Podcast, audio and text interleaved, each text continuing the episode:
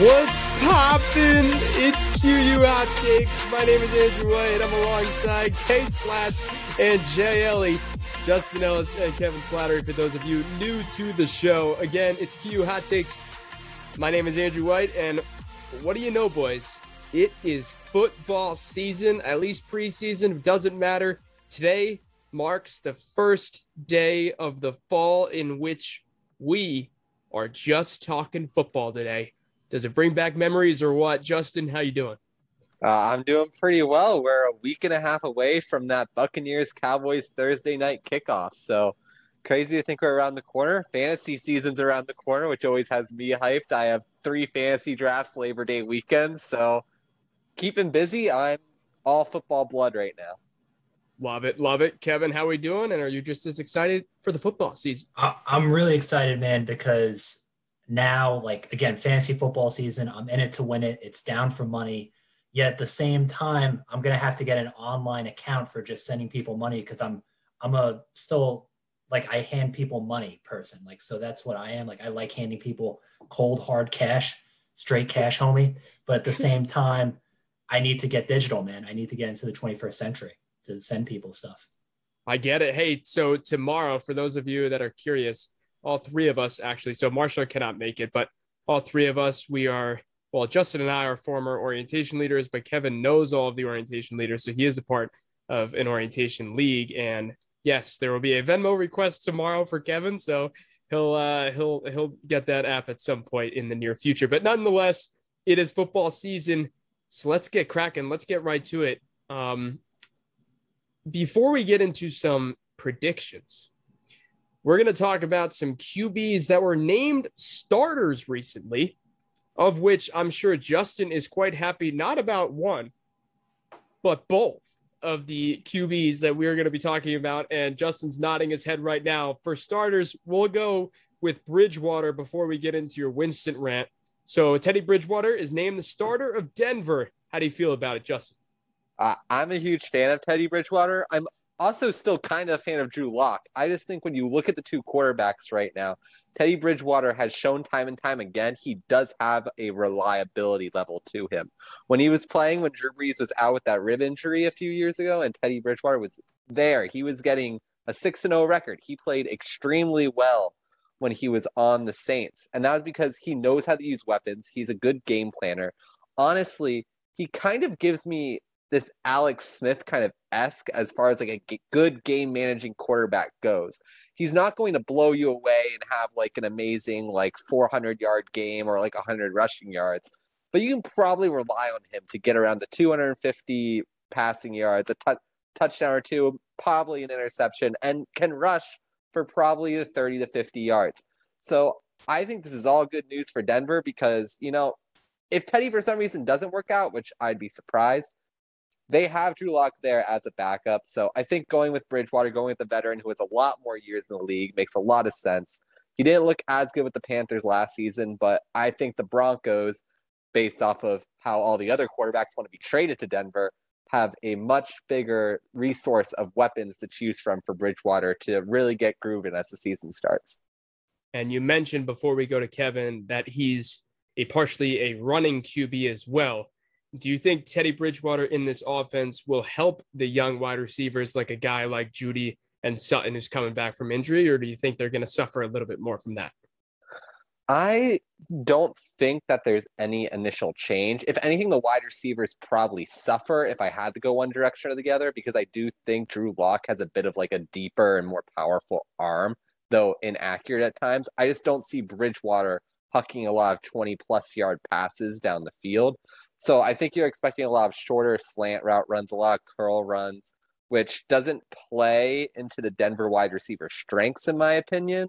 But I think with their offensive line setup, I do think there's a great opportunity for the rushing attack. I think Melvin Gordon has been vastly underrated for another year, and I think he'll show up. And I also think um, the rookie out of UNC, Williams, who they brought in, also will have a really good shot at getting a lot of reps. So I honestly expected to be a much heavier rushing attack than some people may expect out of Denver. Okie dokie. Kevin, how do you feel about this move? You like Bridgewater there? Or happy for him, Denver? What are your thoughts? I think Justin's nailed really the assessment of where Denver's going because Teddy Bridgewater, while yes, he can be, he's kind of like a low line starter in terms of he's not a franchise quarterback. But if you're trying to get to the big dance, if you're trying to get to the playoffs just with a competent roster, Teddy Bridgewater can get you there.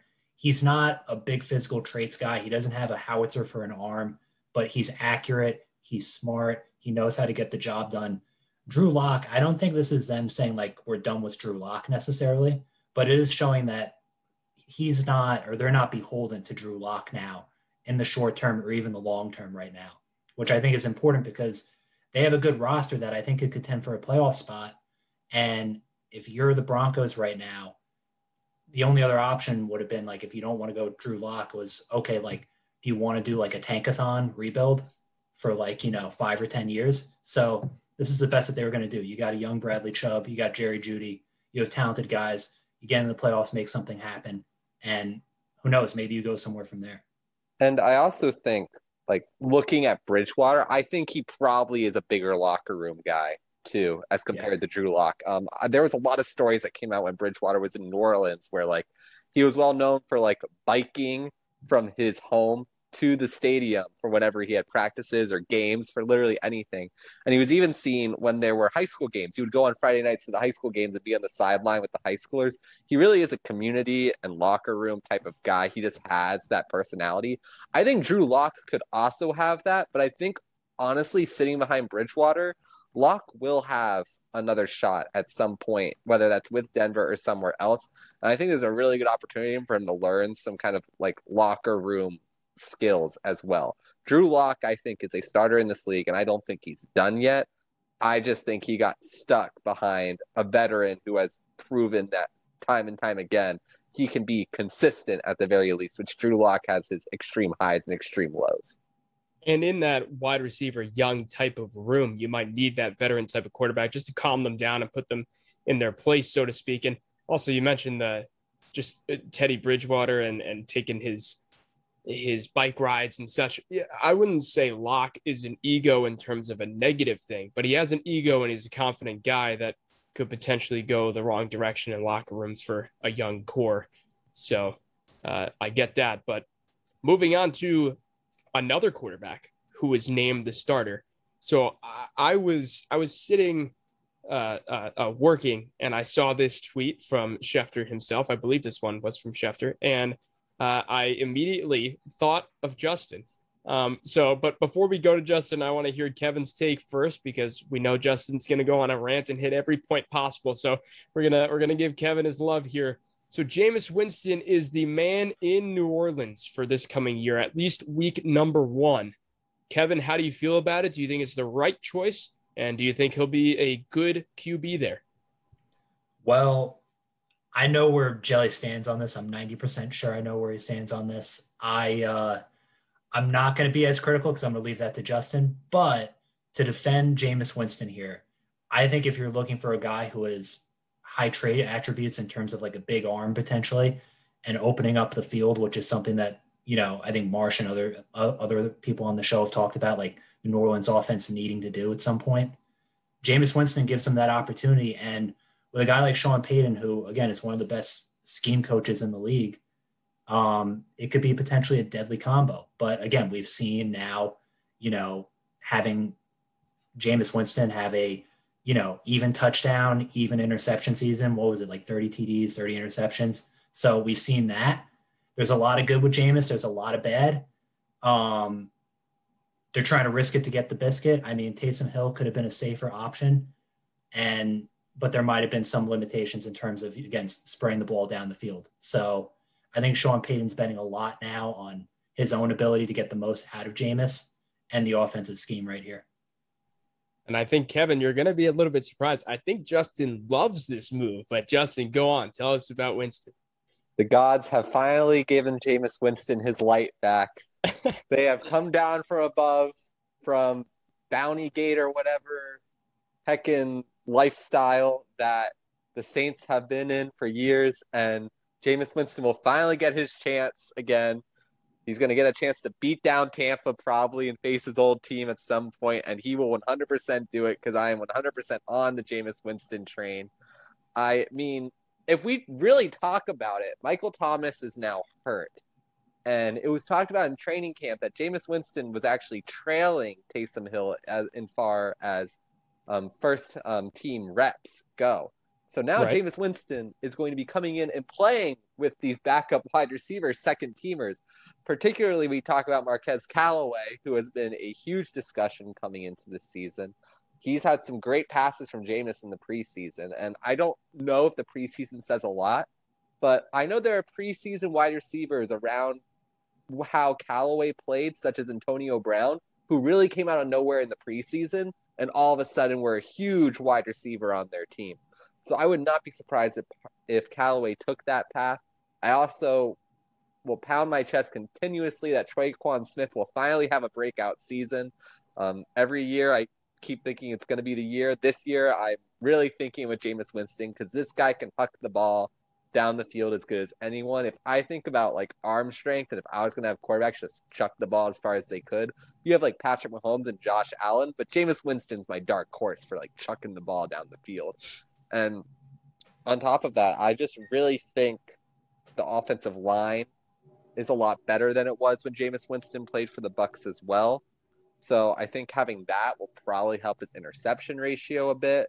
So I'm pretty hopeful. This team honestly is probably a bit better well-rounded wise than the Bucs were when he played for them because you're looking at the Bucs, you have like Jameis Winston, Godwin and Evans were both there, but your rushing attack was I'm going to say Doug Martin is the only guy I can think of that was running when Jameis Winston was there, the classic muscle hamster. So I think um, now having Kamara in the backfield too, in addition to that, is going to open up a lot more options for Winston. I'm pretty in on the Saints now, and I think in fantasy too, Jameis Winston is going to be a top five quarterback in fantasy this season. Really? I think his numbers are going to be off the chart. His numbers were always off the chart for Tampa. I think his team's way better now. He's going to throw a lot of dink and dunk to Alvin Kamara too, and he's going to get a bunch of yards after catch. I'm 100% in on Winston in all regards. Dink and dunk. I kind of like that phrase. Eh, did you read that somewhere, or am I just behind the ball? I, I, feel like I hear it a lot. Maybe I came up with it, but I'm pretty sure I heard it somewhere. I've heard it from years of Tom Brady in New England. Oh. and other people.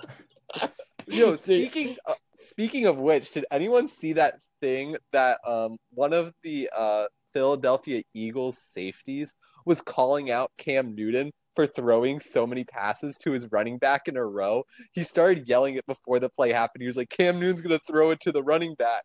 And then Cam did it like five times in a row. And it was like uh. literally this second year safety, K'Von Wallace, who like no one talks about. He was only good when he played Ooh. for Clemson. He's barely had any snaps. And he was literally giving so much BS to Cam. I just find that hilarious, but that's how the Patriots play. Think and dunk. Dude, uh, dude, I, I, I listen, second year, sh- year. I don't care. I, I love that banter. Uh, he's in the NFL for a reason. I think that's hype. I, I, I love that story. I love it. I love it. Also, I mean, it's been kind of proven the past, uh, I guess, only year or so that frankly Cam Newton doesn't know how to throw the ball more than than 10 yards. Yeah, at least Tom Brady's proven everybody wrong in terms of he actually can throw the ball like further than 10 yards. I genuinely don't know if Cam Newton can throw a spiral more than 10 yards. You know? I think I think all that Cam Newton I mean, I agree that Cam Newton probably can't throw the ball well, but I also think that it's proving that Josh McDaniel should have never been even considered for a head coaching job. I, I, I think Tom Brady elevated Josh McDaniel's coaching resume far too much, and I think McDaniel is extremely overrated as far as offensive coordinators go. That's a fair take. That's a fair take. All right, let's move on. And I'm going to throw a curveball at the squad here, where I also saw this tweet. I imagine you two may have picked up on these on this news in the past few hours. Uh, the Dolphins are a um, a top potential destination for the Deshaun's of Watsons. Um, now, the question I have for you, gentlemen, is one, do you think that would even happen? And then two, how do you think the Dolphins are viewing Tua? Is this is this going to be a downfall of Tua? If the let's just so one, is it going to happen? And then if it did, how does this kind of look for for Tua's future? It's kind of a question I have for you people. Um, I'm I'm throwing you a haywire here, but we'll go with Kevin first. What are your what are your thoughts? I think Miami, if everything put aside legally was okay, of course, of course, then I think yeah, it's it's no brainer. We're sending you know we're sending boatloads of first round picks your way. We'll, we'll do whatever we have to. Um, legally, I mean, I don't know. I saw something on ESPN's ticker the other day where it was like the FBI getting involved potentially for because they're investigating extortion. And I don't know. There's all sorts of hypotheticals of what could be happening there.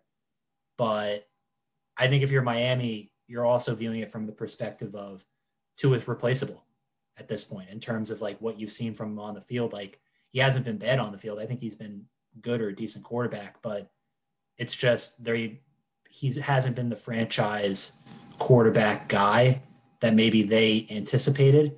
And there might be some disappointment in either in the front office or ownership that, that maybe he hasn't been what we thought coming out. I still think Tua is promising. I think he could be a good quarterback, but they are looking around because again, Deshaun Watson is proven he's probably a top five quarterback when everything's clicking. So that's what they're hoping for. They're hoping for if the legal stuff gets cleared up, they're going to make a move with Deshaun Watson, especially too if there's not that much going in the way of suspensions.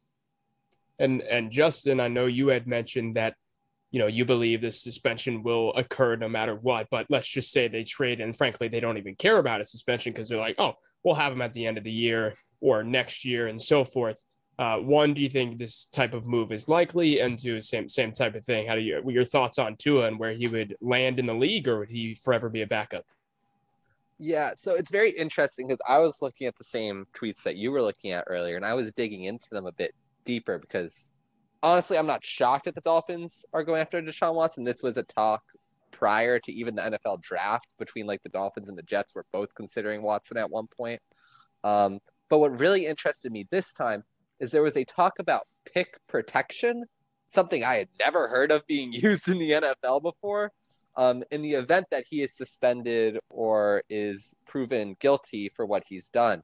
Um, so that's knowledge to me that I've never heard of someone protecting picks. I've heard of conditional picks that would change based off of it, and maybe it's something related to conditional picks. Um, but if they can do it in a way that it's conditional picks, I believe it's a lot more likely than if they could do it without. So if I wouldn't say the Dolphins are getting up three firsts and two seconds, which is what the Texans seem to want. If there isn't some kind of protection, the event that Watson isn't um, able to play again. Um, I'm personally really out on Tua. I don't think Alabama quarterbacks turn into successful NFL players. Um, I think Alabama is very good at fielding every other position in the book. Um, Literally the, every position. yeah, I was like every other position, Alabama 100%. But I just don't see Alabama quarterbacks succeeding that often. I don't think Tua is much different.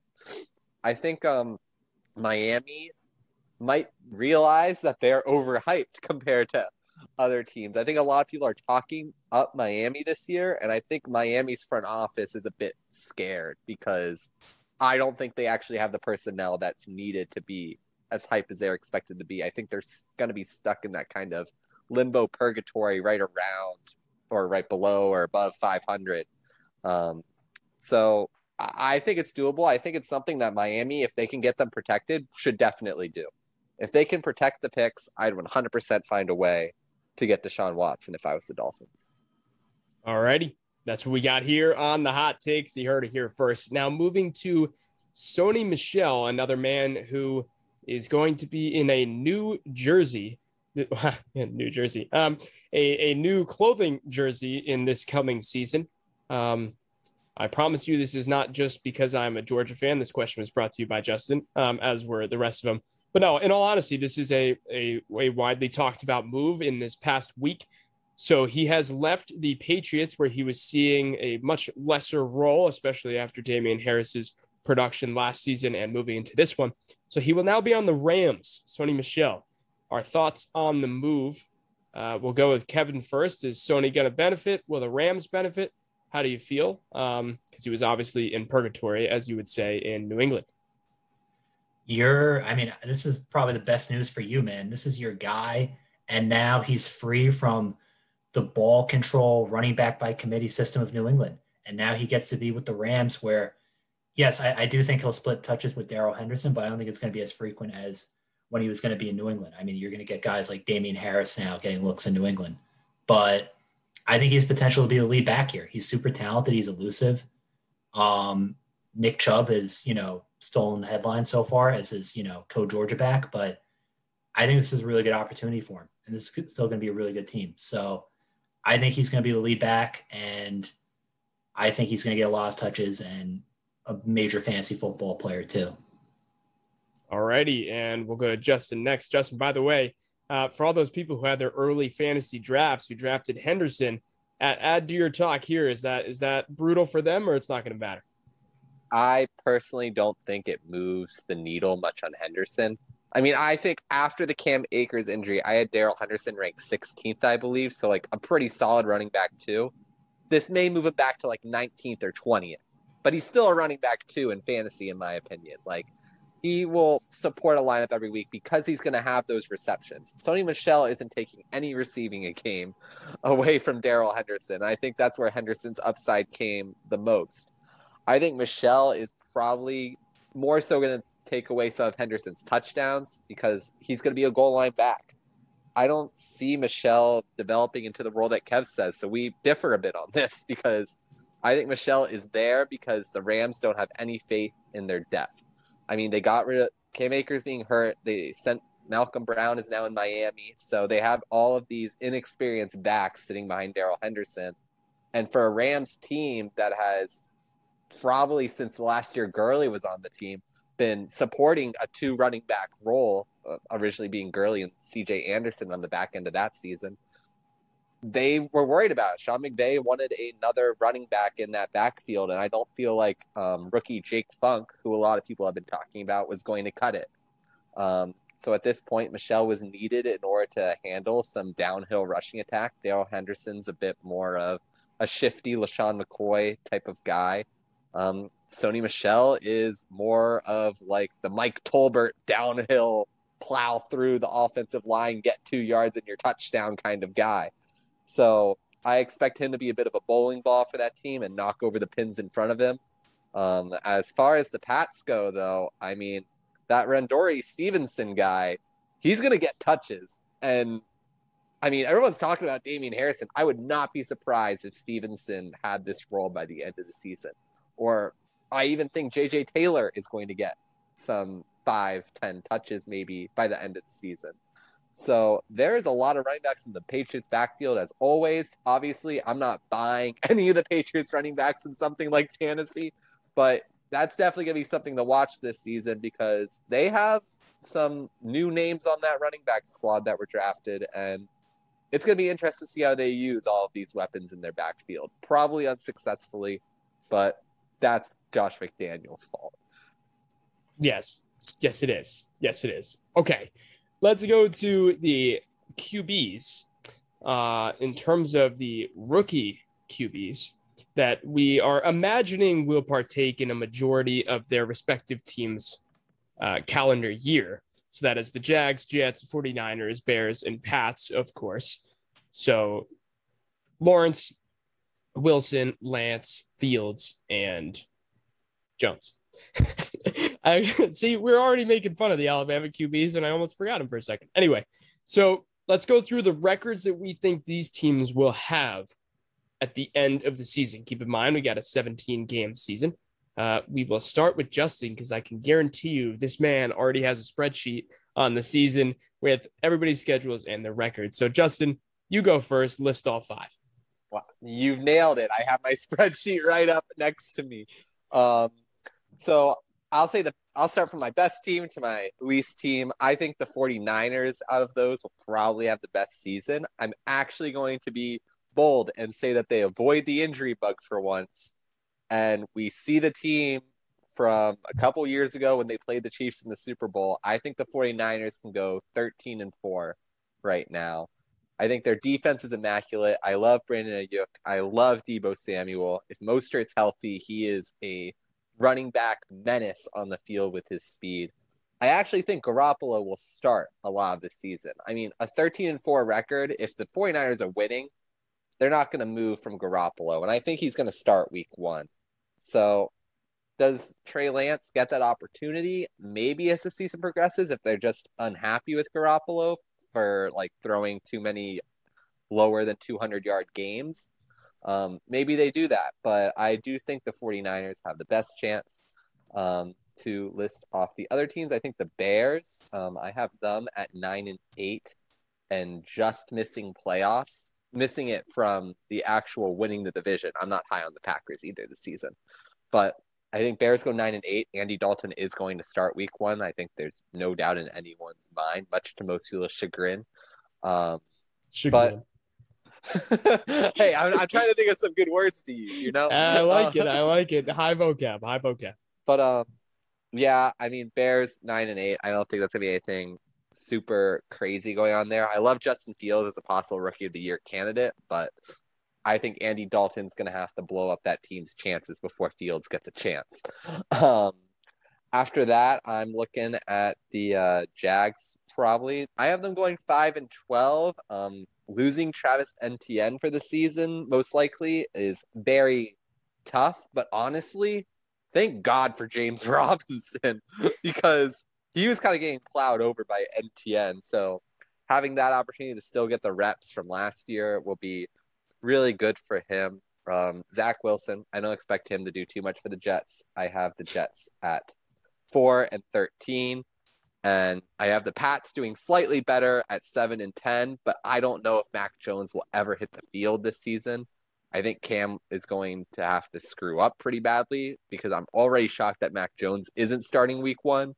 Um, so Cam's obviously doing something right to start. So I'm interested to see if the Pats go to a rushing attack um, with Cam a bit more. I have I have two takes before I go to Kevin. I just want to mention something. One, uh, it, what I've seen from Trey Lance is abysmal. I don't know if any of you have have watched, or even if you haven't, because frankly, preseason football blows and we all know it, but it's still football and we were excited.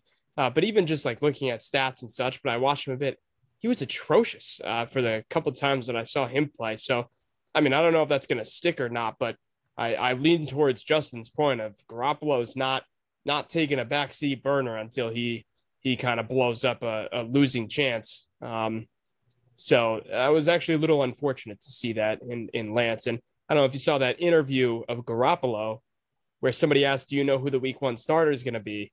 And he basically started laughing and he looked and he said, "Yeah, I know."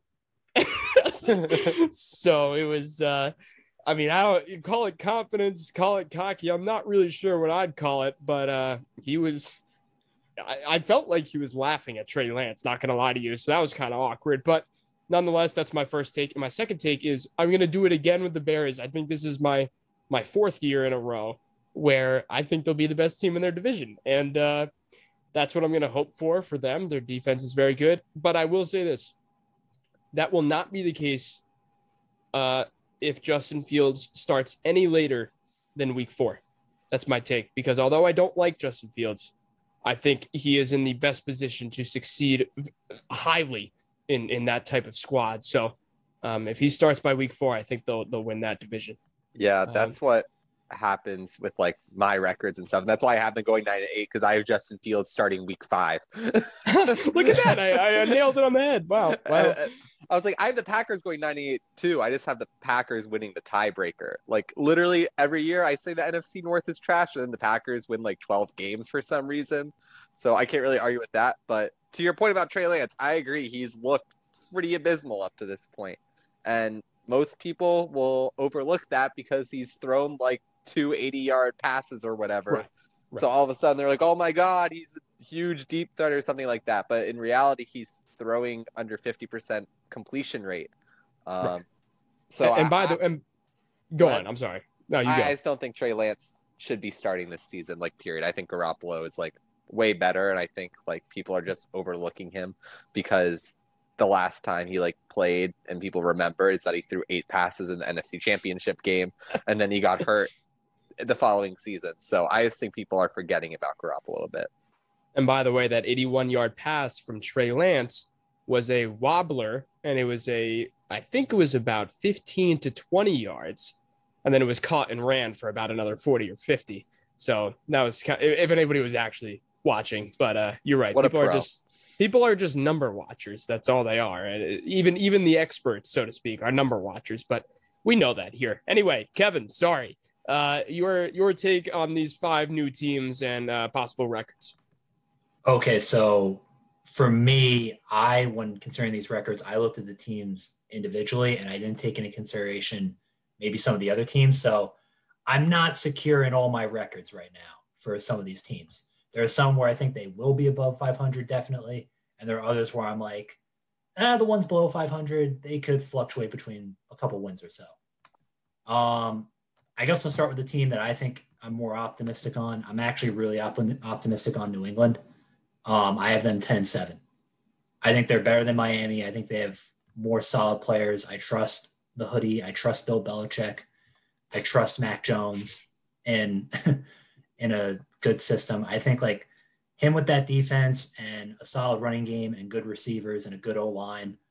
I think Mac Jones, while you won't say he's like an elite quarterback this year, I do think you're going to get very good production out of Mac Jones this year.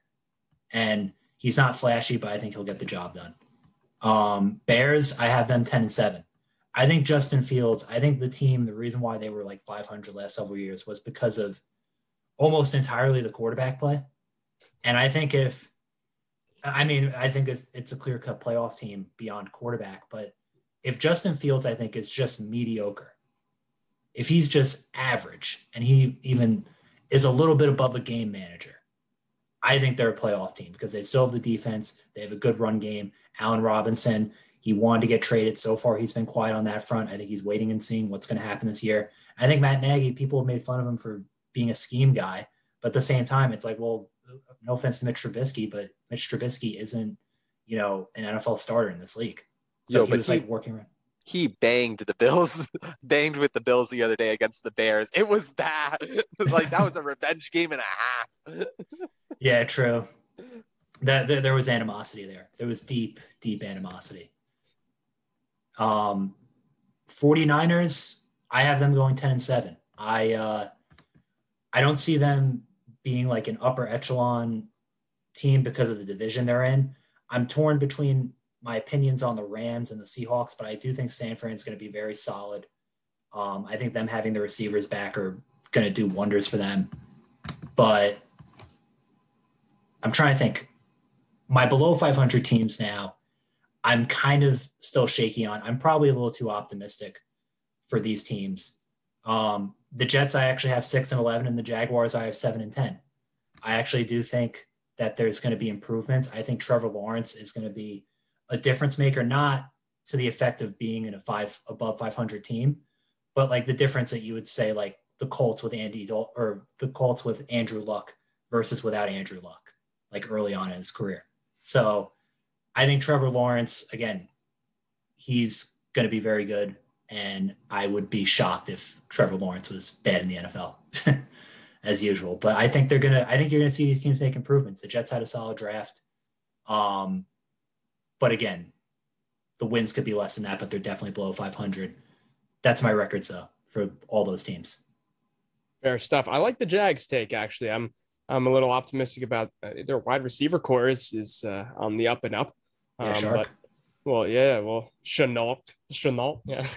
I keep saying that, but then I read all this stuff that says like the Jags are kind of out on Chark, which seems really weird to me. I'm all yeah. in on Chark. They're lying. They're lying. They must be. I, I don't understand it. I, I'd be all in on Chark this season, but I guess no. This is this is what they're watch. doing. They want they want the, the the third corner to be on Chark so he burns everybody for 150 yards a game. That's what they're doing. I bet. I bet. I believe it. But anyway. I've heard I've heard great things about Marvin Jones though this season. I've heard True. the front office yeah. loves that guy and thinks that he's going to be like a thousand yard receiver. Which honestly, I I, I would buy it if he got yeah. a thousand yards. If Chark and Jones had a thousand yards, I think I'd buy that right now. And Shenault would get like six hundred. I'd buy it too because I think Trevor's living up to the hype. Again, it's just preseason, but it doesn't really look like he's messing around much. So he, he doesn't look like he's folding. He, I mean, the first game, I guess he had a couple sacks that were a little silly, but you know, at Clemson he had more time. He, but he got used to that pretty quickly, and he's figured it out pretty well so far. Yeah, um, James Robinson happens to go down for one reason or another. I mean, their next guy is like Devine Ozigbo. They don't have another running back there. It's going to turn into like a 90% of the time pass offense. like Trevor Lawrence could could have 4,000 yards in any scenario that James Robinson like is hurt. Yeah, yeah. Very true. Exciting, exciting for him. All right, let's do this. Now we're moving to the running backs, as you just mentioned, James Robinson. Uh, the top five running back duos in this league. Now, just before I walked into my grandmother's house to go to her basement to do this show, I saw a tweet that said that J.K. Dobbins was carted off the field. Uh, I have zero update. Maybe Justin does on whether or not he's out for a long period of time, but being carted off the field is certainly no bueno. Um, so that might kind of kick out your running back duo top five. But nonetheless, we'll do that top five, and uh, we'll start with Justin. Uh, your your top five. Yeah, um, the J.K. Dobbins thing um, is not looking really good. All I know is that his um, agent um, tweeted something very ominous and said, uh, J.K. Dobbins is like a heck of a guy and will always come back. And he's like, it's only year two of 20. And I was like, uh, if you're talking about years with this guy, it sounds like it could be a really bad injury. I think Dobbins might be out for the year. That would be my guess right now as we're recording this show. Um, but we'll definitely find out in the next two days. My guess is he probably his PCL, um, but we will see on that. Um, but as far as running back duos, um, I am going to talk a tiny bit pre-injury because um, I do think at number five is James Robinson and Travis Etienne. I think like when Etienne's back on the field, like those two together is like an absolute menace. Like Etienne would have had like 60 to 80 catches this season if he was on the field. And Robinson Definitely. is a great running back too, uh, his rookie year. So he's probably gonna have a thousand yards again this season without Etienne there. Um, four is Alvin Kamara and Latavius Murray. I think that one's pretty explainable. Well, Murray automatically fills in for Kamara when he's not on the field and has always done like a reputable job. Murray would start at running back on many teams in this league. Um, Number three, Ezekiel Elliott, Tony Pollard. Um, they're both killers, I think. I think Pollard is going to overtake Elliott this season, honestly. And I wouldn't be surprised if Elliott leaves Dallas at some point, just because Pollard is like that good. He is so speedy and stuff. And like people can talk about how they think Elliott can rush for 1,500 yards again. I just don't think he's going to do it without the offensive line there. I think Pollard is way more of an upside on a mid range offensive line that the Cowboys now have. Number two, um, Jonathan Taylor and Nyheim Hines. Um, Hines takes away a lot of Taylor's catches, but Taylor could really do it all. So having Hines there is literally a bonus at this point. He's probably one of the fastest receiving running backs in the league right now, and Taylor could easily have 1,500 yards with Hines still there. And then number one, I feel like it's a throwaway almost the Chubb and Hunt in Cleveland. Uh, those two are literally like the boxing match of teams. Like, no wonder the Browns are so good now because Baker Mayfield has all the time in the world because everyone's going to think which one of these running backs is going to run down my throat. Oh no, it's Baker Mayfield. oh no, it's the Hulu man. it's the Hulu man. It's the number one pick. It's that random Heisman winner that no one cares about. It's freaking Cleveland, man. Cleveland was, I think the statistics were talking about how prior to Baker Mayfield being there, um, the previous like two seasons, the Browns were like had won like two games, and now Baker Mayfield has like saved them. It's not Baker Mayfield. It, it's Chubb and Hunt. people forget that Nick Chubb was drafted the same year as Baker Mayfield. and Nick Chubb has the highest uh, yards per car- per carry in the league over the past couple seasons, right in yeah. front of Miles Sanders, and nobody ever pays attention to that, but it, it's Thank a you, huge Justin. deal. You're right. You're I right. talk about that every time I can. well, because I, even uh, aside from Chubb, that that's literally the st- it's like ERA for a pitcher or or I mean, I guess the argument between like you know OBP or or batting average for a baseball hitter relative to all the other like ones, or or even OPS maybe, but it's these stat that matters, like the the yards or whatever. You know, you can get a, a 1500 rushing yards, but if you're rushing 40 times a game, well, you know, how, how awesome is that really? So it's a, it's a good point. If Nick Chubb point. could catch a pass, he'd be just as good as Christian McCaffrey. So Yeah, he yeah.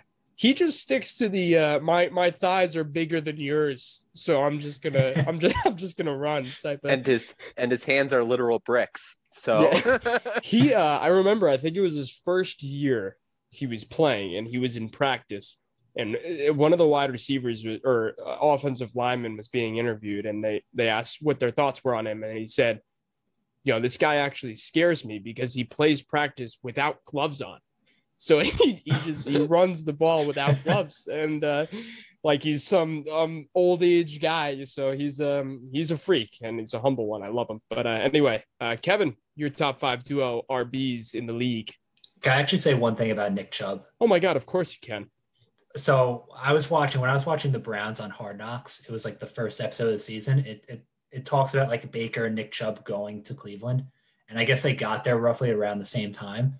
But Baker Mayfield gets off the plane, and like everyone's crowding him, and everyone's like trying to get an autograph. And Nick Chubb just comes off with like no entourage, no one like trying to get an autograph. And then they just show like Baker like tr- fighting off mobs of people, and then Nick Chubb is just at like baggage claim, just like texting on his phone like like playing Angry Birds or something. And then and it's like that guy is going gonna be like a top five player at his position. Meanwhile, but like you know Baker's like you know brought in. He was like brought in as the franchise guy, and he got the publicity because you know quarterbacks get that hype. But it's like That's that funny. guy's it's like that guy's gonna be a top five player at his position, and no fanfare at all. But he was super humble. Like he was like I I love Nick Chubb from just that Hard Knocks uh, Yeah. with the Browns. He was awesome from that. Anyway, the top five duos. So I, I do have to, if I'm going, I'll start with the top five being this. For the Buccaneers, I do have Leonard Fournette and Ronald Jones. Ronald Jones, I'm not the highest on as a runner, but as a pass catcher, he's valuable. I'm higher. They're kind of like a yin and yang, where one Leonard Fournette being the downhill runner, Ronald Jones being the better pass catcher and can run a little bit. But I think after the Buccaneer season, the run game played a crucial role in getting them to the Super Bowl and winning it, especially with Leonard Fournette. So I have them at five. Um, I would say then that my four would have to be, yeah, I'll go there. Um, Josh Jacobs and Kenyon Drake. I, I think Josh Jacobs again, like good, great downhill runner, great pure running running back. But Kenyon Drake, better pass catcher. He can run too. But again, yin and yang combo. Um, Oakland or now Las Vegas has fourth best running back duo in my opinion. Now, we're going to three, I agree with Justin here on Ezekiel Elliott and Tony Pollard. I think they're both great at running downhill. Um, Ezekiel Elliott kind of had a down year concern because of you know the injuries with Dallas's O line and retirements.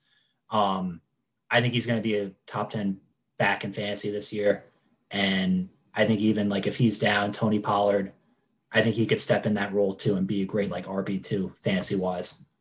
So I have them at three, and then the next two are, are you know pretty easy, but Cal- Alvin Kamara and Latavius Murray two, and then I have Nick Chubb and Kareem Hunt at one. Even though Kareem Hunt doesn't get a lot of touches, he would probably be an, an RB one, you know, on like virtually almost any other team. So the the fact that he's like the backup to Nick Chubb is kind of insane. Yeah, thinking about the Raiders in particular with the Josh Jacobs Kenyon Drake thing, I'm worried about Josh Jacobs' role on that team. Yeah. Like, I hate Kenyon Drake, to be honest with you. I think you do I you think do sucks. Uh, but I think Josh Jacobs might get like screwed out of like important like catches for him. I think they're like Kenyon Drake's gonna be like a receiving back. They're worried about Josh Jacobs being able to play a 17 game season. Um, I think it's a bad move to bring in Kenyon Drake for that team, obviously. Um, but yeah, that's really tough to like think about for Josh Jacobs, like having to deal with having to split the receiving role. Because I think that's what gives Josh Jacobs a lot of his value, both as a running back and in fantasy, is that he does have catcher potential, and they're trying to take that away from him. Um, yeah, I, I don't know. But it's it's like trying it's like bringing Chuba Hubbard to the Panthers and being like, "Hey, you're going to take over Christian McCaffrey's receiving role." That's like half of his job. So they're literally taking away half of Josh Jacobs' job. Also, Chuba Hubbard, that guy's going to be a killer in the league. Um, but that's besides the point. Um, yeah, really weird situation with the Raiders backfield. But I understand that they are a top five backfield probably because the two of them are both there. Their mediocrity together makes them an elite backfield. it's like two plus two. It, it does equal four, but um, two and two are less than four. But I get it. I get it. Anywho, um, let's go. Uh, we're gonna do one more question before we get into our predictions for certain things for the NFL season, and that'll be where we end the show. So a sleeper team for the season in both the NFC and the AFC. Uh, just one, uh, excuse me, just one team on either end of the spectrum. Doesn't matter, both. And let's just send it. Sleeper team, Justin, give it to me first. So interesting enough, both my sleeper teams, I don't even have making playoffs. I think most of the teams I have making playoffs. What's the point? Here's the thing. No, hear me out. I think the teams that people consider good are in fact good. I just don't think any of the teams that people consider bad are going to be that much better. What about the mediocre teams that could be a little bit better? I, I have mediocre teams. I just don't think any of those mediocre teams like push the line. Like for uh-huh. me, I'm gonna say like Washington football team is like my number seven seed, but I don't consider them a sleeper. They were in the playoffs last season, and people talk about them. So sure. it's hard for me to say like a team like Washington, which some people would consider mediocre, but most would say they were in the playoffs last season. It's hard for me to say that they are a sleeper. Um, but I do think, for example, like the Eagles, I don't have them making playoffs. People think they're going to suck. Some people think they're going to have a top five draft pick this season. I think they're going to have double digit wins. And I don't think that's coming from an Eagles fan perspective. I think that's coming from people are so uncertain about Jalen Hurts that they have no choice but to rank them low. So I think that's going to be something that's going to be proven this season that Jalen Hurts is a franchise quarterback. And the Eagles will have double digit wins. I just don't have them making playoffs. But they are a sleeper, in fact, because everyone, nobody believes they're going to make it. I also think, like, casual runner ups, I think the Giants will have a winning record this season. I think a lot of people are underrating the Giants right now. Um, and I have the Panthers going seven and ten, but I think a lot of people are really down on the Panthers. So like I think all three of those teams have a lot of potential as sleepers. And then the AFC, uh, I think the Bengals, I have them having going eight and nine, which isn't great, but it's way better than people are projecting them to go. I think Joe Burrow is going to come out and have like a really great sophomore year. Like a lot of quarterbacks come out and have like a sophomore slump, especially considering he's coming off a major injury. But I think even with his bad offensive line, he has a ton of weapons out there. And I think Joe Mixon is probably set up to have a good year. As I say that, I want to pinch myself because I feel like an idiot every time I say Joe Mixon's going to have a good year. But this is Joe Mixon's year. Um, and I think it's the Bengals' year to really show that, like, not this year, but next year, they're going to be an AFC North contender or at least a wild card spot contender. Fair takes, fair takes. Kevin. So for me, one each. I have, we talked about this team before, the Bears I have in the NFC. I think they're potentially a sleeper team. Um, I just think people have been really down on the roster. And I think, again, just changing the quarterback position I think can do wonders for this football team. But you go to the AFC. I, I think the Denver Broncos, man, like with the Teddy Bridgewater move, like I think they're, I think they're a very solid team. They're not. I, the Chargers, you could also say potentially are a sleeper team, obviously because of like Justin Herbert and Austin Ekeler, and you know like the, the additions they've made to their O line. But I've just seen the Chargers charger too many times over the last decade where it just always feels like there's something missing. And, you know, is Derwin James coming back? Like, I don't know. I still feel like there's some moving parts with this roster. I feel like Denver, they have a pretty solid group. I generally know where the players stand, and I know where Bridgewater stands for the most part. So if we're going for a wild card team, you know, to go to essentially a second place with Kansas City, I might pick Denver as being the most consistent, you know, not flashy, but most consistent team. Yeah, by the way, I had the the Chargers as my AFC sleeper, so I'm glad you brought that up. I know Justin's a little he's, you know, a little restless here, but here's my here's my point. So Kevin said that the the Chargers there's been a whole riot for them lately and there has been, but I think finally this year there isn't. I think people are finally, you know, I, I, everybody loves Herbert and such, but I think people have finally kind of given up on the hype train in terms of them as a unit. And I think that's good for them. I think they need people to think they're going to blow and they'll figure it out. Justin Herbert has been playing really well lately with all of his new new weapons he's found. I believe uh, Jared Cook is now a fun weapon for himself, but he's uh they're having a blast out there. And frankly, all their games have been within a five or four point margin of losing. They always blowing it in the fourth quarter. So if they fix their woes, that's my sleeper. And the NFC, this is similar to what Justin was saying about will be better, but not great. I actually I think the Jaguars are going to win seven or eight games uh, this this coming year. Obviously, that is not even close to the playoffs, but I believe they'll win more games than people believe. Um, uh, Justin, were you about to say something before about the Chargers?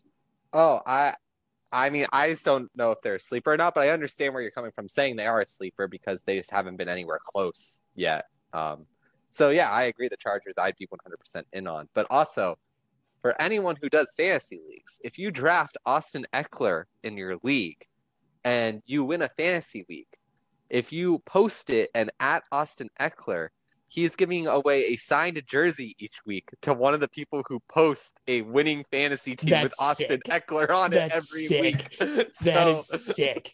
so if you're looking for a signed Austin Ekeler jersey, make sure to draft him in the first round of your drafts this season. That's amazing.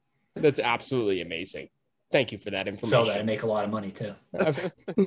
Depending on my pick in the draft, maybe I'll have him. Maybe I won't. Or maybe if I'm the first pick, I'll just get him anyway, just get a free jersey. But uh, um, I'm kidding. That's a silly idea. You Anywho, know, Ekeler might just be like, "Wow, he drafted me first overall. I'll give him a jersey." I wouldn't be yeah, true, true. If I if I send him the tweet and I'm like, "Yo, bro, I just wasted my whole season just to get your signed jersey," uh, you're right. That's a good point. Maybe we'll see. We'll see. Uh, anyway, uh, let's move on, and we'll go to the worst team in the AFC and the NFC Boy. for this coming season. And then finally, sorry, I, I skipped a question. Then we will finally do our uh, predictions. So, worst team in the AFC and NFC. Justin, start off. Texans, man, they're trash. They're giving up a franchise quarterback. They're saying just hasta la vista to like everything they've ever loved in life.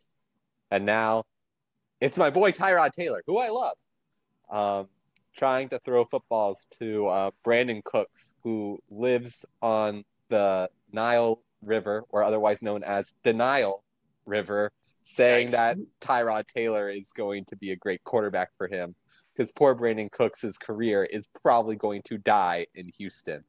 Um, that's why Randall Cobb got out and went to back to Green Bay in order to save Aaron Rodgers and the Packers franchise. Um, but yeah, the Texans are going to be absolute trash this season. They have like 50,000 running backs in their backfield. It's going to be the most Georgia Tech playbook running back core run run every play of the game kind of backfield that you've anyone's ever seen in their lives. It literally might look like a college football game when you watch Houston play in terms of like an entire rushing attack because I don't think they have anything else. Um, so David Johnson and Phillip Lindsay and Tyrod Taylor will all run the ball around like the pretty little ponies they are, where all of their careers have gone to die. Anyways, uh, Wow. Detroit uh, is going to suck in the uh, NFC North. um, hey, that's not a bad take. Yep. I also Yep. think the Vikings could be just as bad too. Those are the two teams in FC North I'm watching. One of those teams will be the worst. Um, I just don't think the Lions have much. They're probably going to misuse D'Andre Swift for another season. Uh, Jared Goff's career is most likely going to die there as well. Um, Jared Goff will probably be playing backup for like Jacksonville next season or something like that. He's gonna be he's like the next Joe Flacco, basically, except he didn't win the Super Bowl. Um, so expect Jared Goff to go floating around to the sun after this year. And uh, Poor um, TJ Hockenson. I think his career might be wasted in Detroit as well. so maybe whatever rookie they bring in this next season will fix the Lions, but I definitely think they're the team that is going to die. All right, uh, maybe Kevin can put this in nicer terms. uh, just uh, wow, Kevin, uh, your worst team in the AFC and NFC. You maybe don't have to hammer it home so much. Well, Detroit's gonna get run over like Ford Motors is right inside their own city. All right, Kevin. no, go. I'll, I'll get I'll give a, another analogy because I have both those teams. But so you know what the, you know what the Lions are going to be like. The Lions What are are going to gonna be be like, like? You know how there how uh, Detroit was Motor City in the 40s and 50s when the car industry was booming, booming. Now comes the crash. So it's going to be like Detroit in the 60s and 70s when there were riots and all the jobs left. But Oh. nice. But on the bright side, you have a lot of draft picks. You're not going to be good though, Detroit. You're probably going to be one of, if not the worst team. I think Detroit and Houston are clearly the worst teams. I mean, Houston self-inflicted self-destruction too. Like I don't, I, I don't know. This might this might have been a teardown of biblical proportions, just in terms of like, you know, at, like TMZ news coming in with like just self-inflicted GM wounds and you know, I I mean, you could probably write a novel on just all the chaos that's going on in Houston, and it would probably sell millions of copies. But in terms of different teams now, I think those two are clearly the worst teams, but teams that could potentially be bad. These are teams that I think like potentially, you know, could teeter towards those teams. I think the Falcons maybe potentially like having to play in a division with the Buccaneers and the Saints and you know rebuilding Carolina like I think potentially like you don't know what's going to happen with Matt Ryan like is this his last year what's going to happen there um potentially again Cowboys hard knocks I mean there's some juicy stuff there potentially bad O line you know questionable like worst defense what was it, like worst passing defense like in all of NFL history last year that could potentially get bad and ugly with Mike McCarthy um if you go AFC, man, I mean, Jets could be pretty bad. Uh, Colts could be pretty bad with their injuries. Steelers may be bad. I, I I'm a little bit more optimistic than them being bad, just straight bad, like horrible. I don't think they're a playoff team, but I think it could get bad. But I think clearly, clearly, Detroit and Houston are just going to be so bad. My God. But Yeah, my God, sorry. No, no, you're good. It's crazy to think about Houston. Like you talk about self-inflicted wounds. Like how hard is it just to hire Eric Bieniemy out of the Chiefs offensive coordinators? Like that's all Deshaun Watson wanted. And instead you hire Dave Culley. And it's like Deshaun Watson asked for one thing and they just refused to do it. And like everyone's shocked that that guy didn't get a head coaching job. Yet um, this Dave Culley dude, fun fact that probably no one knows, he was actually the first black person to play quarterback at Vanderbilt in their school's history. What is with you? How do you? How do you? It's Yeah, just every time you just it's it's That's twice cool, a, it's twice a show you say something that that frankly I I don't know if the internet knows the answer to. I I, I really I don't- gotta know that. I'm kidding. I know. I know. But I, did you see that somewhere? You actually like found like like looked it up and or you it popped up somewhere? I happened to find it when I was doing research about him Okay. back okay. when they were doing the head coach hiring. I Okay, that's that's not as wild. Not as wild. Okay. Kev also mentioned like the hard knocks thing. They showed this great video of Trevon Diggs's kid. So it was Trevon Diggs and like I think it was his mother, and they were with his son. And they were talking to his son, and he was like, Oh, this is how my dad moves on the football field. And he did like this little juke thing. And then it's like, this is how Stefon Diggs moves on the field. And he does it really slowly and then and then they're like, "Hey, do you know who you're meeting today?" And he's like, "Yeah." And they're like, "Who are you meeting?" He's like, "Patrick Mahomes." And they were they were like, "You are?" And he's like, "Yeah, I'm meeting Patrick Mahomes." And they were like, "You're not meeting Patrick Mahomes." He's like, "I'm confused." And it was like, "No, you're meeting Dak Prescott." And he's like, oh. So no Ah. Patrick Oh. Mahomes. Oof. Uh, and I was Oh. like, yes, I love the hard knocks burn where it's like, ah, I don't get my Patrick Mahomes. I have to do with uh my side meal Dak. Yikes. Yikes. Tough times. Tough times. Um, all right. This is the last thing we're gonna do. And I'm actually so we were gonna do the divisional winners, but I'm gonna hold off until next week when we have Marshall here so we don't sound redundant. And we'll do it with Marshall, have his take and such.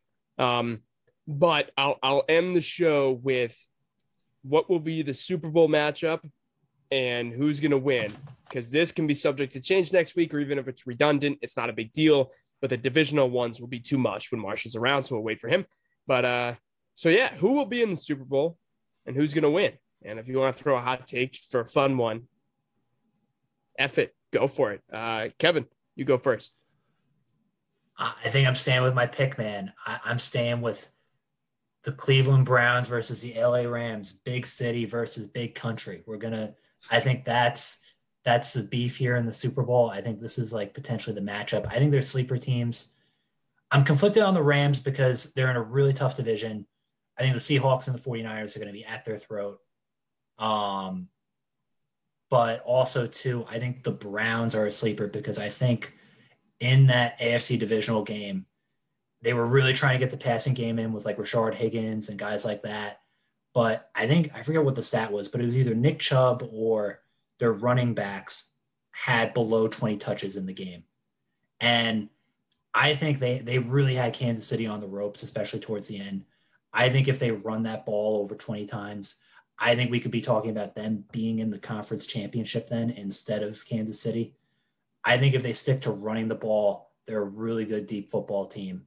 And if they stick to that formula and don't have Baker, you know, be everything to everything, then I think they could really go far potentially. All right, and Justin.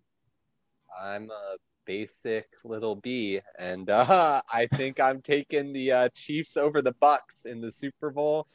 Um, I really just think those two teams are so well intact compared to everyone else that they stand above the rest.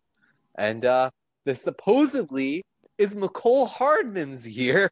Um, they say he's the number two wide receiver there. Sammy Watkins isn't even there. He's in Baltimore now. So I'm um, really hoping that Mecole Hardman has like his coming out party because that dude could be just as good as Tyreek Hill very easily. So- You know, Justin, you're you're starting to uh like love uh the the Georgia products, and I'm I'm here for it, bro. I've talked about Mecole Hardman since his rookie year because he was a special teamer and I love special teamers. So Yeah, I Yeah, really hope that Hardman finally gets his shot. If he actually gets it, like he will take the league by storm very quickly. And the people Chiefs, people don't know. They don't know. They the Chiefs don't. could have a perfect season if Hardman was like a true wide receiver too, because if you do, Yeah.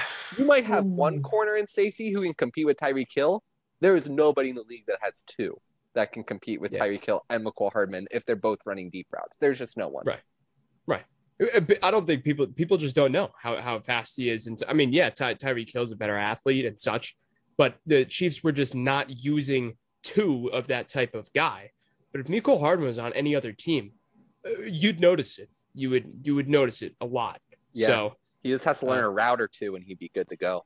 right, right. But I, I agree. I was I'm very. uh, I mean, I guess I feel a little bit for Watkins, but my God, am I excited for for Hardman to get out there and, and get some love. So Yeah. Hopefully they keep Pringle on the sideline, you know. But uh, we'll see.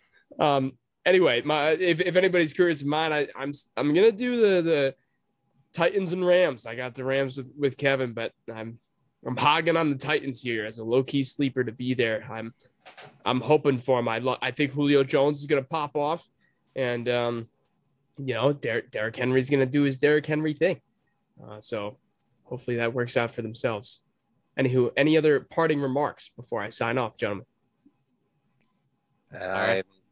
Praying for J.K. Dobbins, man. That Yeah, absolutely sucks. yeah. Another sophomore running back that I absolutely loved, probably out the door.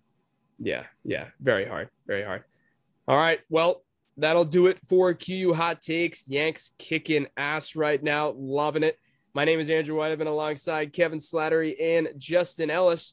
We're signing off here for QU Hot Takes, and next week we'll have Marshall back on. It'll be right before football season, and hopefully Andrew White will be a happy man with Georgia beating Clemson.